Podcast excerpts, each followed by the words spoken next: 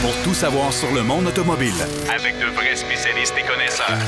Bienvenue à Derrière le volant.net Avec Jacques DM. Je vous souhaite la bienvenue à votre émission Derrière le volant. Encore une fois, cette semaine, on a beaucoup, beaucoup, beaucoup de matériel.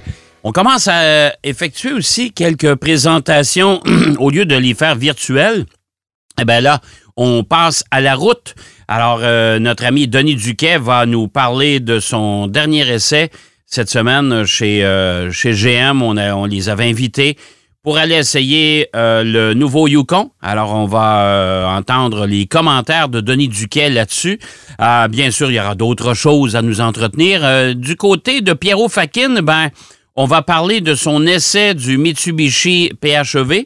Ben oui, le Hotlander PHEV. Vous savez que Mitsubishi, c'est euh, longtemps euh, targué de- de- de- de- de- d'offrir sur le marché le seul et unique euh, premier à véhicule utilitaire sport euh, électrique rechargeable, c'est-à-dire euh, hybride rechargeable, eh bien, euh, je pense qu'il y aura de la lutte. euh, il y aura quand même un peu de concurrence dans les prochains, dans les prochains mois. Alors, euh, il va nous parler de ça, puis il va nous parler aussi d'une présentation qui a eu lieu euh, de la part de Mazda. Cette semaine, on a présenté euh, la gamme des nouveaux produits pour euh, l'année modèle 2021 avec euh, les modifications sur chacun des, euh, chacun des modèles, bien sûr, les améliorations. On sait que Mazda arrivera bientôt aussi, on parle de 2022 maintenant, de, du fameux véhicule euh, tout électrique avec euh, un- ce qu'on appelle une, extension de. Ah mon Dieu, comment on pourrait appeler ça? Parce qu'en anglais, on appelle ça un, range extended, c'est-à-dire une prolongation d'autonomie. Et pour ce faire, eh ben, on va additionner dans le coffre euh, de ce nouveau véhicule un moteur rotatif miniature, et euh, c'est évident, mais euh, un moteur rotatif qui viendra augmenter l'autonomie du véhicule. Alors, on verra bien. Euh, nouvelle technologie, encore une fois. Ben, pas de nouvelle technologie, mais une nouvelle façon de faire.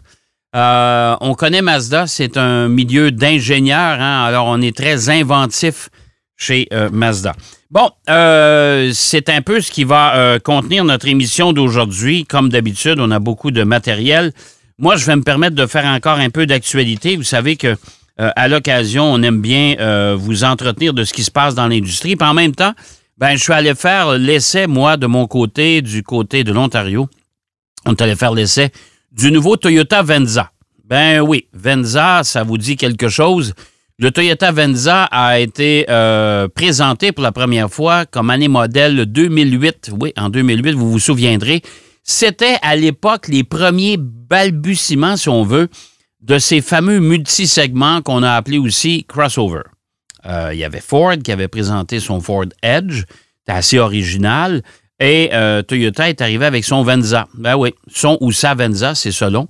Euh, véhicule, écoutez, basé sur une plateforme de voiture un peu plus haut de terre, mais pas nécessairement comme un véhicule utilitaire sport. Ça se trouve entre les deux. Et ça a connu beaucoup de succès, mais en 2015, chez Toyota, on a annoncé euh, la fin du modèle. euh, à la fin de, de- de 2016, si vous voulez. On a présenté le modèle de 2016 et on a dit que ça sera la dernière année. euh, le Venza va être retiré du catalogue. Aux États-Unis, on avait retiré le Venza une année auparavant. Bon, pour des questions de logistique et surtout pour des questions de chiffres de vente. Et c'est un peu étonnant parce que Toyota a toujours été très présent à peu près dans tous les segments de l'industrie et on a voulu reprendre cette, euh, cette même tendance cette année avec euh, le, retour du Venza, mais 2021. Euh, vous savez que, que- Toyota, surtout si vous regardez le, catalogue de, de- modèles de Toyota et de Lexus Canada, vous allez voir qu'il y a des modèles, ce n'est pas, pas nécessairement des, des- champions des ventes. Si on parle du Toyota Avalon, si on parle des deux utilitaires LX et GX chez Lexus, euh, c'est pas des véhicules qu'on retrouve sur nos routes en quantité industrielle. Mais on veut rester présent, on veut être là, et on va être en mesure d'offrir euh, aux consommateurs euh, ce type de véhicule-là parce que la concurrence l'offre. C'est ça le but de l'opération. La concurrence offre ce, ce- ce genre de véhicule-là, donc on va être présent. Alors, c'est le retour du Venza Euh, véhicule élégant, je dois vous avouer. Euh, bon, c'est pas. euh, à, l'extérieur, c'est pas le véhicule qui va vous. euh, faire verser une larme ou qui va vous, vous, émouvoir à, un- tel point. Vous savez, moi, les utilitaires, je commence à penser qu'ils se... re- ben, en tout cas, je commence à trouver qu'ils se ressemblent pas mal tous, sauf quand on les regarde partie avant, partie arrière. là. Mais il reste que malgré tout, le nouveau Venza est pas mal, euh, est quand même élégant. La partie avant, c'est très affiné, c'est très, c'est très raffiné. Même chose pour la partie arrière avec un- une bande d'aile qui traverse le haillon au complet et qui vient joindre les deux feux. Euh, c'est, euh, c'est assez, c'est assez réussi. Euh, mais euh, ça reste quand même que c'est pas. euh, ça reste quand même relativement anonyme. Moi, je peux vous dire qu'on a roulé avec, là, euh, parce qu'il vient d'arriver chez les concessionnaires. On a roulé un peu partout avec, euh, avec le véhicule. Il n'y a pas personne qui s'est retourné pour regarder. Ah, tu veux, hein, c'est, quoi ça? Alors, euh, il faut faire attention. Cependant, l'habitacle du Venza, ça, c'est hyper réussi. Honnêtement, la présentation générale, tableau de bord, présentation de l'intérieur, c'est super beau. Les matériaux utilisés sont de très grande, euh, très grande qualité. Et je dois vous avouer, si je vous dis pas que c'est un Toyota et si j'enlève tous les logos partout, vous allez avoir l'impression que vous êtes à bord d'un Lexus. Honnêtement. Euh, les intérieurs de portières, il y a une espèce de, de, de, de, de- cuir euh, synthétique, si on veut, là, mais c'est une espèce de cuir qui est très doux au toucher. Console centrale, même chose. Le dessin du tableau de bord, c'est quand même assez recherché. On a, euh, on a euh, fait disparaître ce côté austère chez Toyota. On a laissé aller les designers et c'est une, euh, c'est une bonne nouvelle. C'est une bonne chose pour Toyota. Il y a aussi beaucoup euh, d'équipements et il y a surtout certains gadgets qui sont intéressants dans la version Limited. Évidemment, c'est toujours dans la version la plus dispendieuse. On va en parler des prix tantôt. La version Limited offre entre autres un toit panoramique euh, qui euh, peut euh, changer d'intensité. C'est-à-dire que le toit est complètement clair, mais si vous voulez avoir la luminosité du jour, mais vous ne voulez pas avoir la, chaleur du soleil et compagnie, vous n'avez qu'à peser sur un bouton et le toit panoramique vient complètement givrer. Je dis givré, là, ça vient pas glacé pour vrai, mais ça, vient comme tout blanc. Alors ça, c'est un gadget intéressant. L'autre gadget, ben, la, caméra de recul, ben, il y a un lave-glace. Ouais, ouais. Et si jamais, vous savez, c'est le problème l'hiver. Hein? Souvent, la, caméra de recul, c'est la première portion où on, on ne voit plus rien. Eh ben, vous avez euh, un lave-glace pour nettoyer votre caméra de recul. Mais en plus, si vous voulez accentuer lors des manœuvres de recul, si vous voulez voir ce qui se passe à l'arrière encore plus clairement, eh ben, euh, vous avez l'opportunité de prendre votre rétroviseur central euh, à l'intérieur. Vous savez, l'espèce de palette qu'on utilisait pour euh, la, position jour-nuit, là. Ben, cette même palette-là, vous la- la- l'amenez vers vous et le rétroviseur va se transformer en écran. Et là, vous verrez ce qui se passe à l'arrière du véhicule, mais de façon pleine largeur, grâce à une caméra qui est logée dans le haillon à l'intérieur, partie supérieure. C'est-à-dire en haut du haillon au centre, euh, à l'intérieur, il y a une caméra qui, euh, qui pointe vers l'arrière également. Alors, c'est vous dire, euh, là, vous allez vous retrouver, vous allez voir à peu près partout, parce que le rétroviseur plus l'écran multimédia où la caméra de recul va apparaître, ça commence à faire pas mal de, pas mal de, de- de- vision, une vision accentuée, si on veut. Bon. Euh, bien sûr, le, nouveau Venza euh, est offert en mode hybride seulement, et pas hybride rechargeable, hein, hybride seulement, avec un moteur 4 cylindres de 2,5 litres. Au combiné avec les moteurs électriques, on parle de 219 chevaux. C'est pas énorme. Je dois vous avouer, moi, ça a été un peu ma déception de ce véhicule-là. J'ai trouvé euh, les performances un peu, un peu serrées, un peu limitées. Euh, et surtout que ce groupe motopropulseur-là est, couplé à une boîte CVT. Et ça, ça me titille un peu. Alors, les accélérations euh, en manœuvre de dépassement, euh, en- lorsque vous, vous prenez une bretelle d'autoroute et vous devez aller prendre la vitesse, évidemment, de la circulation, sur la route, vous allez voir, c'est assez rugueux. Honnêtement, c'est assez rugueux. Et ça, je l'ai mesuré parce que je n'ai pas utilisé la chaîne audio euh, exprès pour ça. Et ça, j'ai trouvé ça un petit peu, un petit peu difficile. Une fois la voiture lancée, cependant, c'est très silencieux, euh, c'est très doux. Et euh, la bonne nouvelle dans tout ça, c'est qu'on parle d'une consommation moyenne au combiné, hein, ville et route, de 6 litres au 100. Et on l'a fait. Je vous le dis, on l'a fait. Alors, 6 litres au 100 pour un véhicule qui est quand même euh, un peu plus gros qu'un RAV4, parce qu'il faut mentionner que le Venza euh, se loge entre le RAV4 et le Toyota Highlander. Et euh, donc, c'est un véhicule qui est quand même relativement imposant. Et il y a beaucoup d'espace à l'arrière. Il y a un coffre qui est très vaste. Alors, c'est parce qu'il est plus long. Il a exactement le même empattement que le RAV4, mais il est plus long, longueur hors tout. Euh, alors ça, c'est la, grande particularité de ce véhicule-là. Donc, les performances, c'est euh, juste, honnête, mais euh, il est peu énergivore et ça, c'est une bonne nouvelle. Maintenant, combien ça coûte ça, ce nouveau Venza? Eh bien, la version LE, la version de base qu'on n'avait pas. Je dois vous avouer, la version de base qui est quand même relativement bien équipée, sauf que vous avez droit à un écran, je pense, c'est de 8 pouces seulement, dans la version de base, tandis que dans la version plus luxueuse, on parle d'un écran de 12,3 pouces. Alors, c'est beaucoup plus imposant euh, pour l'écran multimédia.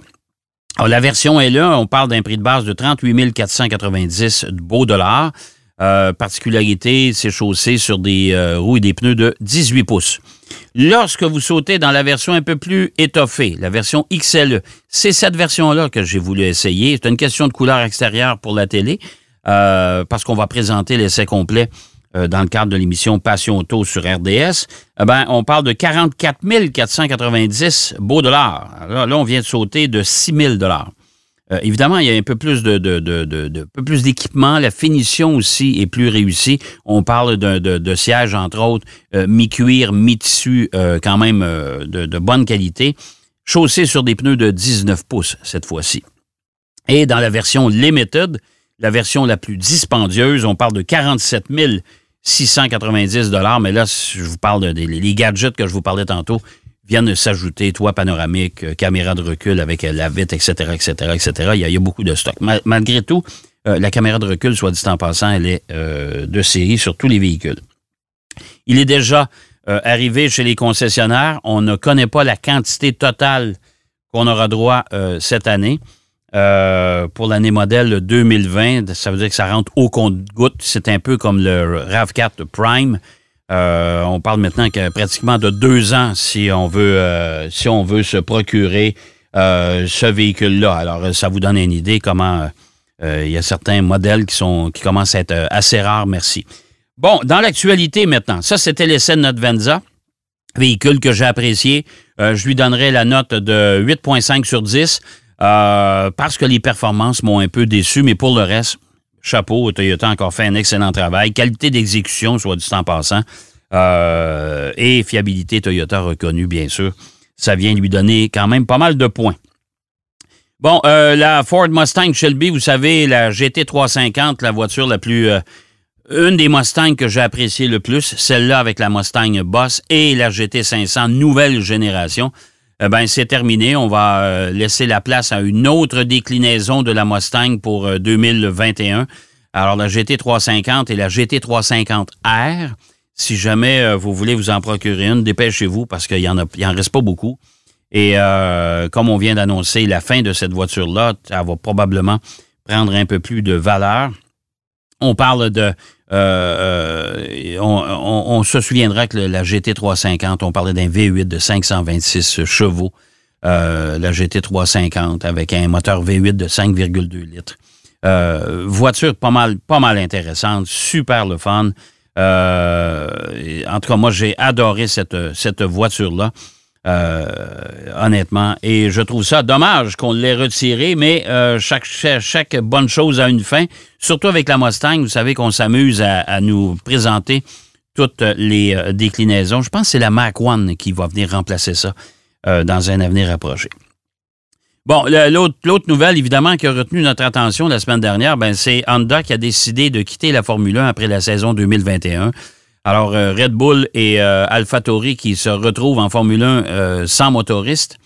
Moi, je pense que de toute façon, ils ont mentionné qu'ils continueraient et qu'ils ont déjà des plans B. pourquoi Honda se retire? Moi, je pense que, bon, Honda mentionne dans son communiqué qu'on veut consacrer ces budgets-là aux prochaines technologies euh, de, l'automobile, c'est-à-dire que vous savez que la voiture électrique va prendre de plus en plus de place euh, et on doit travailler très fort là-dessus. Donc, Honda va consacrer euh, son énergie là-dessus. Évidemment, la pandémie non plus n'a pas aidé la cause. bon, il y a eu des problèmes de vente, de, fabrication et compagnie. Vous savez, on a dû fermer des usines et tout ça. Alors, euh, je pense que les comptables s'en sont mêlés un peu, puis ils ont dit, écoutez, on va, on va abandonner la Formule 1, ça coûte définitivement trop cher. On a eu des problèmes aussi dans le passé. Vous vous souviendrez, lorsque Honda a décidé de revenir comme motoriste avec McLaren, ça a été un véritable désastre.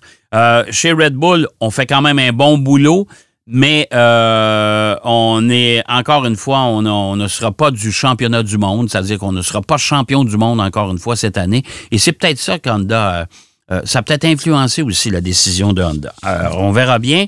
Il y a une rumeur qui veut que Porsche arriverait comme motoriste en Formule 1. Je lance ça comme ça. On verra ce que ça va donner dans l'avenir. Et McLaren qui, euh, qui, a présenté la semaine dernière une, voiture, euh, ben, on a vu une voiture déguisée. ben oui, une McLaren avec un moteur V6 hybride. une McLaren hybride rechargeable ou hybride seulement. Ça, on n'a pas beaucoup de détails. Chose certaine, cette voiture-là sera présentée possiblement en mi-année 2021. Donc, ça s'en vient quand même assez rapidement.